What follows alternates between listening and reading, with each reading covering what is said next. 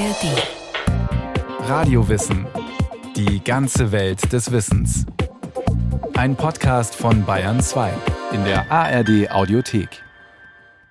Lange bevor Erdöl und Erdgas die Arabischen Emirate reich gemacht haben, wurde von dort Fernhandel betrieben bis nach Indien mit wertvollen Dingen wie Gold, Perlen, Waffen im Tausch gegen Edelsteine, Hölzer oder Gewürze.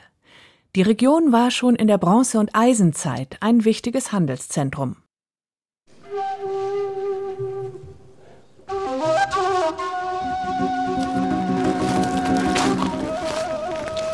Er trägt immer sehr robuste Lederstiefel, denn er steht oft bis zu den Knöcheln in Haufen von scharfkantigen Muschelschalen und Knochenresten. Seit über 30 Jahren stochert der deutsche Archäologe Christian Felde in den Müllbergen der frühesten Bewohner von Ras Al Khaimah. Und diese Hügel sind, was wir einen Muschelhaufen bezeichnen. Im Grunde eigentlich eher ein Abfallhaufen von dem, was Menschen gegessen haben. Für uns fantastisch, weil das ist das, was wir brauchen. Ja? Wir graben im Abfall der Menschen, die einmal gelebt haben. Man muss das nur wirklich aufheben hier an Stellen, das ist ganz einfach, weil man sie sieht hier überall. Das hat ein Mensch vor 3.000 bis 4.000 Jahren hier ausgeschlurft und dann hier hingeworfen. Austern waren wohl schon in der Vorzeit eine Delikatesse oder eher ein Grundnahrungsmittel in dem nördlichsten der Vereinigten Arabischen Emirate. Der Archäologe steht in einer steinigen, staubigen Ebene. Ein paar Kilometer östlich beginnen die steilen Berghänge des Hadja-Gebirges. Im Westen glänzt der arabisch-persische Golf in der Sonne. Aus dem Gebirge fließt nach Regenfällen kostbares Wasser herab. Und in den bergigen Regionen können Wildtiere gejagt werden. Aus dem Meer wiederum gibt es reichlich Fische und Meeresfrüchte zu essen. Diese Lage hat die arabische Golfküste schon sehr früh attraktiv für eine Besiedlung gemacht. Die frühesten Nachweise, wie wir jetzt wissen, sind etwa um 200.000 vor der Jetztzeit. Das ist eben die sogenannte Altsteinzeit. Das ist die Zeit, in der die ersten Wellen früher Menschen sich aus Afrika weiter ausbreiten. Und das Faszinierende ist, dass man eben heute annimmt, dass sie auch über die arabische Halbinsel dann nach Asien gekommen sind. Man kann das wirklich nachweisen, dass also von 200.000 bis jetzt Menschen in diesem Raum hier gelebt haben. Auf einer Insel, die zum Emirat Sharjah gehört, haben Forscher im Jahr 2022 Hinweise auf eine Siedlung aus der Altsteinzeit entdeckt, die ältesten Spuren der ganzen Region. Das hat die Wissenschaftler überrascht, weil in dieser Epoche lange Trockenzeiten auf der arabischen Halbinsel vorherrschten. Offenbar waren die Menschen damals in der Lage, trotz der harschen Bedingungen zu überleben. In der Jungsteinzeit, also etwa ab 10.000 vor unserer Zeitrechnung, haben sich die Lebensbedingungen erheblich verbessert. Vom Neolithikum mit einer kurzen Unterbrechung bis zum Ende des dritten Jahrtausends hat es hier eindeutig mehr geregnet als heute. Und zwar deswegen, weil in dieser Zeit der Monsun, der heute sich praktisch auf Indien beschränkt, der ist damals bis in den Norden gekommen. Das heißt, es hat hier im Grunde zwei Regenzeiten gegeben.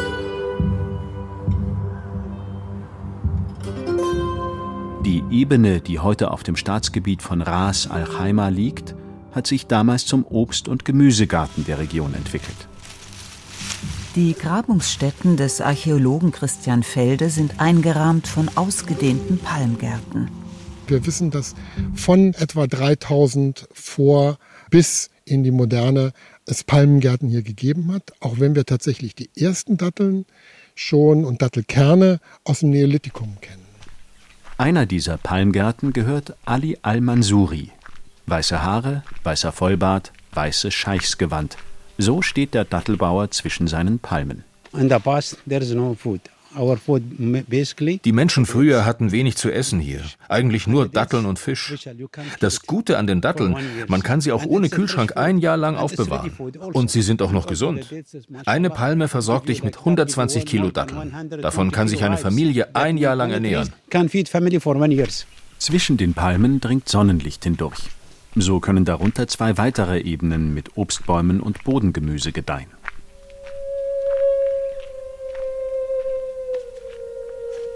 Aber die Menschen lebten auch damals nicht nur von Datteln und Fischen.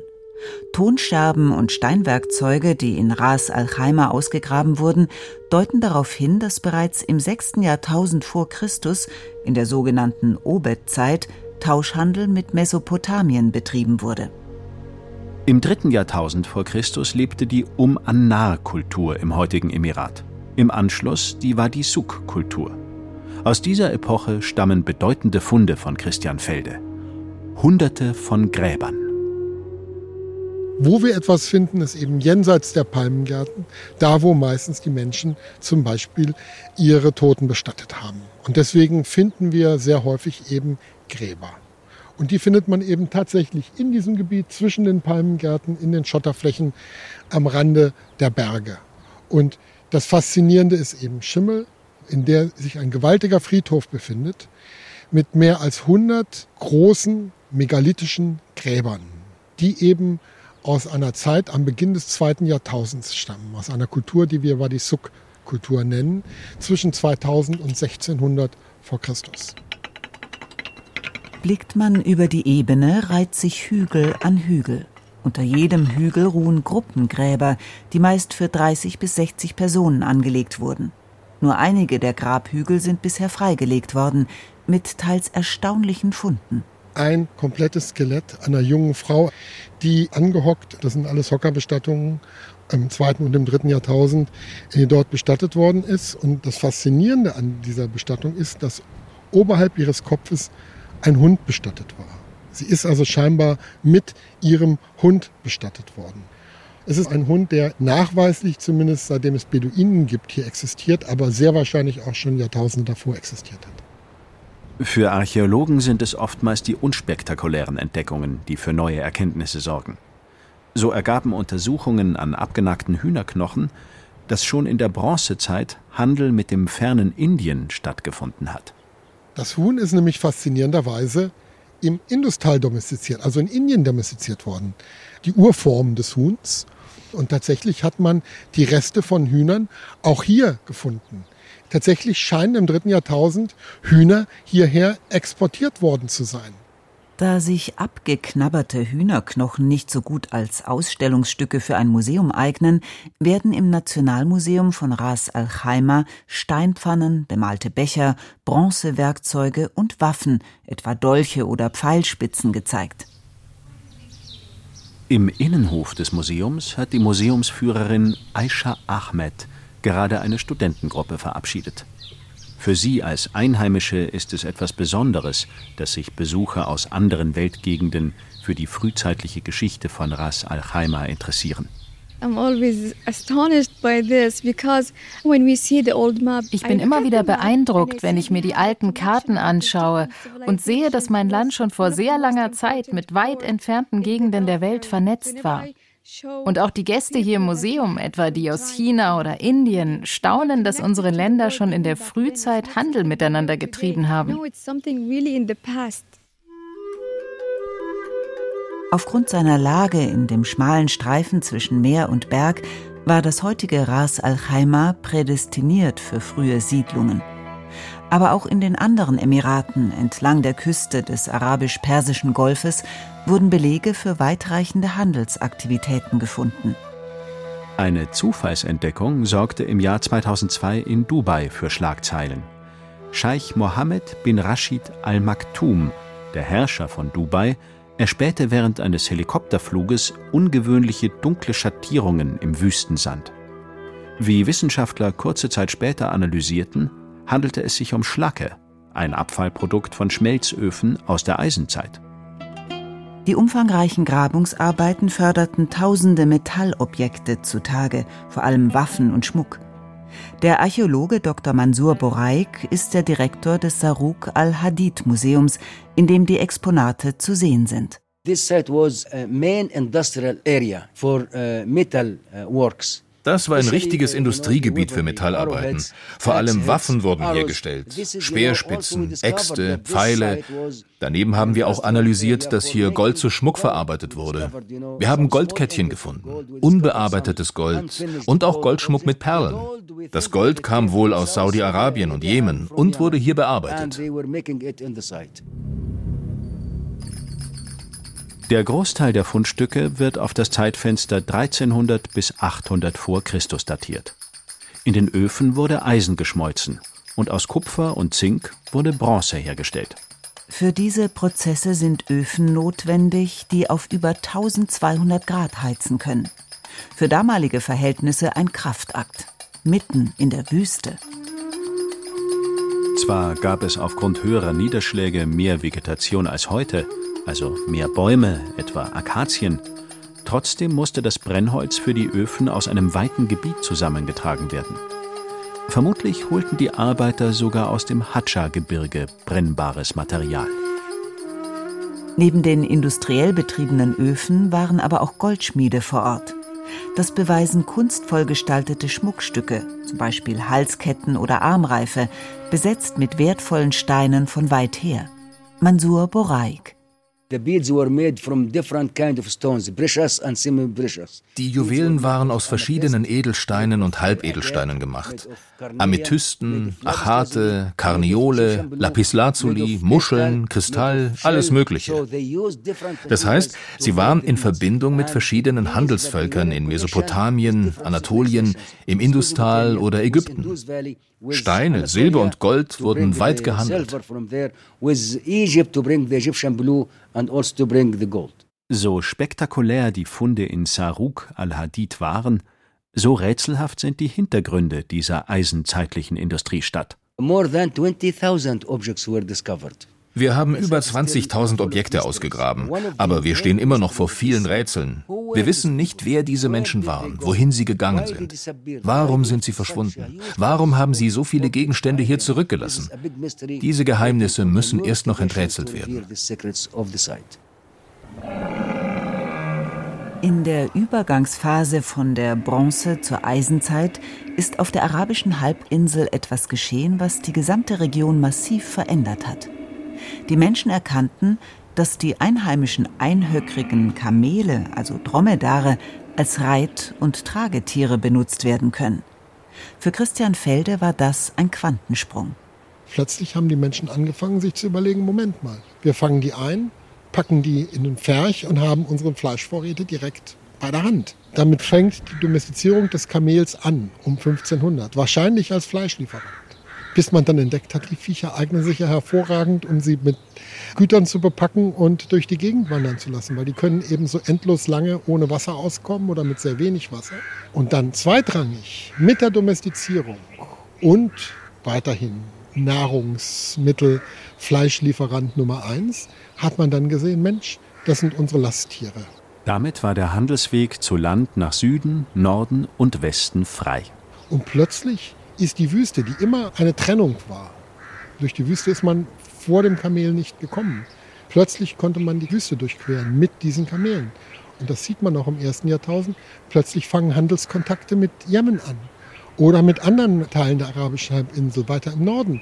Weil plötzlich diese weiten Strecken, die man durch den Sand durchgehen muss, mit sehr, sehr wenig Wasserquellen nur, plötzlich kann man diese überwinden. Das Kamel also erst als Fleischlieferant und dann als das Lasttier haben die arabische Halbinsel in der Eisenzeit, also im ersten Jahrtausend vor Christus, sehr verändert. Mit den Karawanen fingen Menschen an zu wandern. Beduinen, also Nomaden, die vorher nur in gebirgsnahen Gegenden mit Wasserquellen unterwegs waren, konnten jetzt weite Handlungsreisen unternehmen. Die Königreiche im südlichen Arabien, wie die der Sabäer und Miner, konnten ihre Waren auf dem Kamelrücken über die ganze Halbinsel bis nach Palästina, Syrien und zum Mittelmeer transportieren. Bekanntestes Beispiel ist die Weihrauchroute. Mit der Entwicklung des Kamels und der Entwicklung der Karawanenwege wurde dieses Produkt tatsächlich ein Verkaufsschlager Jemens in der gesamten mediterranen Welt und eben aber auch hier im Golf und in der arabischen Welt. Die Karawanen funktionierten ähnlich wie heute Aktiengesellschaften. Kleine Händler konnten sich mit ihren Produkten einkaufen und auf einen großen Gewinn beim Weiterverkauf hoffen. Bezahlt wurde zunächst mit Gold und Silber, bis sich die ersten Münzen etablierten. Es hat sogar in dieser Zeit tatsächlich zum ersten Mal in diesem Bereich das Prägen von Münzen gegeben. Man hat Münzen aus dieser Zeit. Man hat sogar eine Prägeform oder Gießform von Münzen gefunden. Es ist also die Zeit eines Beduinenreichs. Und diese Beduinen haben alle vom Handel gelebt. Der Handel war der Kern dieses Beduinenreiches. Die Zeit von 300 vor bis 300 nach Christus war die Ära der Beduinenreiche an der Golfküste. Da die Technik der Bootsbauer voranschritt und die Schiffe immer weiter segeln konnten, entwickelte sich ein wahrer Fernhandel. Die frühesten Seefahrer konnten mit ihren Schilfbooten nur überschaubare Distanzen zurücklegen. Die für den arabisch-persischen Golf typischen Holzdaus kamen dann bis nach Indien und China. Daus, wie sie in der Werft von Abdullah Mansuri in Ras Al Khaimah noch heute fabriziert werden. Mein Großvater und mein Vater haben auch schon Daus gebaut. Sie haben es mir beigebracht, als ich 13 Jahre war. Seitdem bin ich jeden Werktag hier in der Werft. Wir verwenden ausschließlich Holz. Was anderes kommt für mich nicht in Frage. Die Inspiration für die Boote hole ich mir aus alten Büchern. Gewürze aus Indien, Keramik aus China, Silber aus Anatolien, Marmor aus Ägypten, Weihrauch aus Jemen.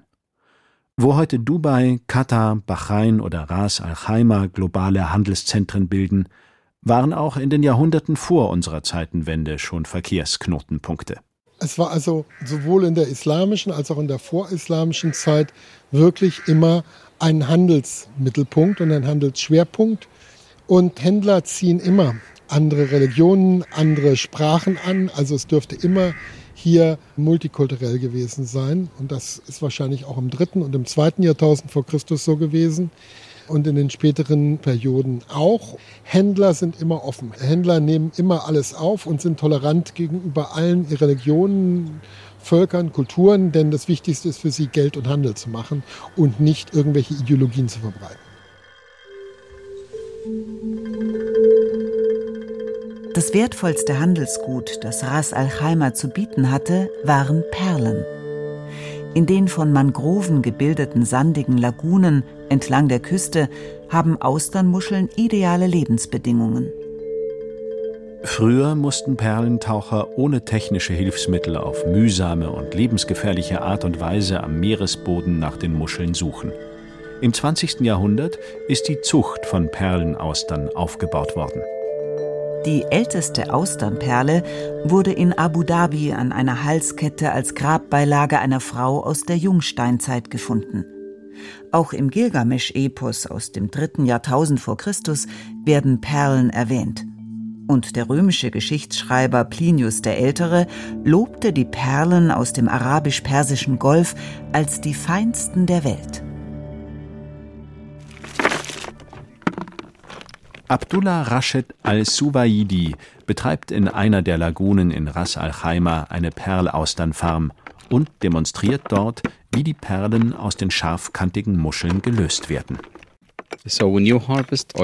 wenn man wilde Austernmuscheln vom Meeresboden aufpickt, findet man in einer von 100 Muscheln eine Naturperle, also etwa eine Quote von einem Prozent. Wenn man also 1000 öffnet, hat man 10 und davon sollte mindestens eine so groß und wertvoll sein, um die Ausgaben dafür zu begleichen. Es ist kein einfacher Job.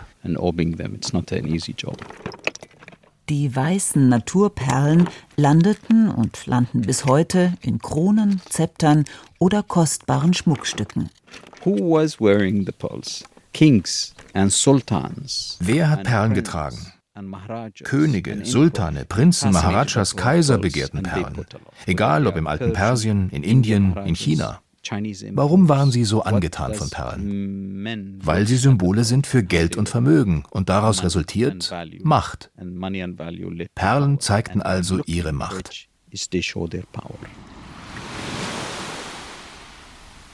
Durch die Erreichbarkeit und die Handelsaktivitäten wurde die arabische Golfküste, die bis dato nahezu unbehelligt von Feinden war, für andere Völker attraktiv. Im vierten Jahrhundert vor Christus versuchte Alexander der Große an der Küste Fuß zu fassen, starb allerdings auf dem Weg ins südliche Arabien in Babylon. Einer seiner Feldherren schaffte es bis zum nordwestlichen Ufer des Golfes. Erst Alexanders Nachfolger, die Seleukiden, konnten ihr Reich bis zu den heutigen Arabischen Emiraten ausweiten, wurden aber schon im zweiten Jahrhundert vor der Zeitenwende von den Parthern abgelöst. Mit den verschiedenen Völkern kamen immer auch unterschiedliche Religionen an die Golfküste. Einige der lokalen Gottheiten waren über die Grenzen bekannt und wurden jahrhundertelang verehrt. Etwa die Göttinnen Alat und Al-Usa, die von Gläubigen in Mekka genauso angebetet wurden wie im nabatäischen Petra. Es existierten auch jüdische Gemeinden auf der arabischen Halbinsel, und später kamen christliche Gruppierungen dazu. Man darf nicht vergessen, dass die arabische Halbinsel vor der Islamisierung sehr stark christianisiert waren. Es gab viele christliche arabische Stämme in allen Teilen Arabiens und es gab jüdische Stämme. Der Jemen war zum Teil zwischendurch ein jüdisches Königtum und man weiß mittlerweile eben auch, dass es Christen hier an der Küste gegeben hat. Gerade vor kurzer Zeit ist eine Kirchenanlage, vielleicht ein Kloster, vielleicht auch wirklich eine Kirche und Kloster gleichzeitig ausgegraben worden. Eine sensationelle Neuentdeckung. Fünftes bis siebtes Jahrhundert. Sehr wahrscheinlich sind das alles nestorianische Christen. An Stränden wie dem in Ras al Khaimah, wo heute Kinder Fußball spielen, landeten um 300 nach Christus persische Streitkräfte und setzten sich für mehrere Jahrhunderte fest. Die Sassaniden, die letzte große vorislamische Dynastie Persiens, die eben auch Mesopotamien beherrscht hat, die etwa genauso groß und mächtig gewesen sind wie die Römer. Und die haben vom 4., 5. Jahrhundert an auch diese Seite des Golfes dominiert. Sind mit ihren Schiffen und Truppen rübergekommen. Wir haben zum Beispiel Sassanidenzeitliche Überreste gefunden von einer größeren Gebäudestruktur, die unter Umständen eben irgendein Verwaltungsgebäude dargestellt hat, weil wir wissen, dass zu der Zeit die Sassaniden hier gesessen und versucht haben, Oman zu erobern. Das Ganze ist dann relativ abrupt zu Ende gekommen mit eben dem Beginn des Islam. Im 7. Jahrhundert schließlich bewegten sich muslimische Truppen von Medina und Mekka aus über die gesamte arabische Halbinsel. Auch an der Golfküste übernahmen sie die Macht von den Sassaniden. Der Beginn einer neuen Zeitrechnung.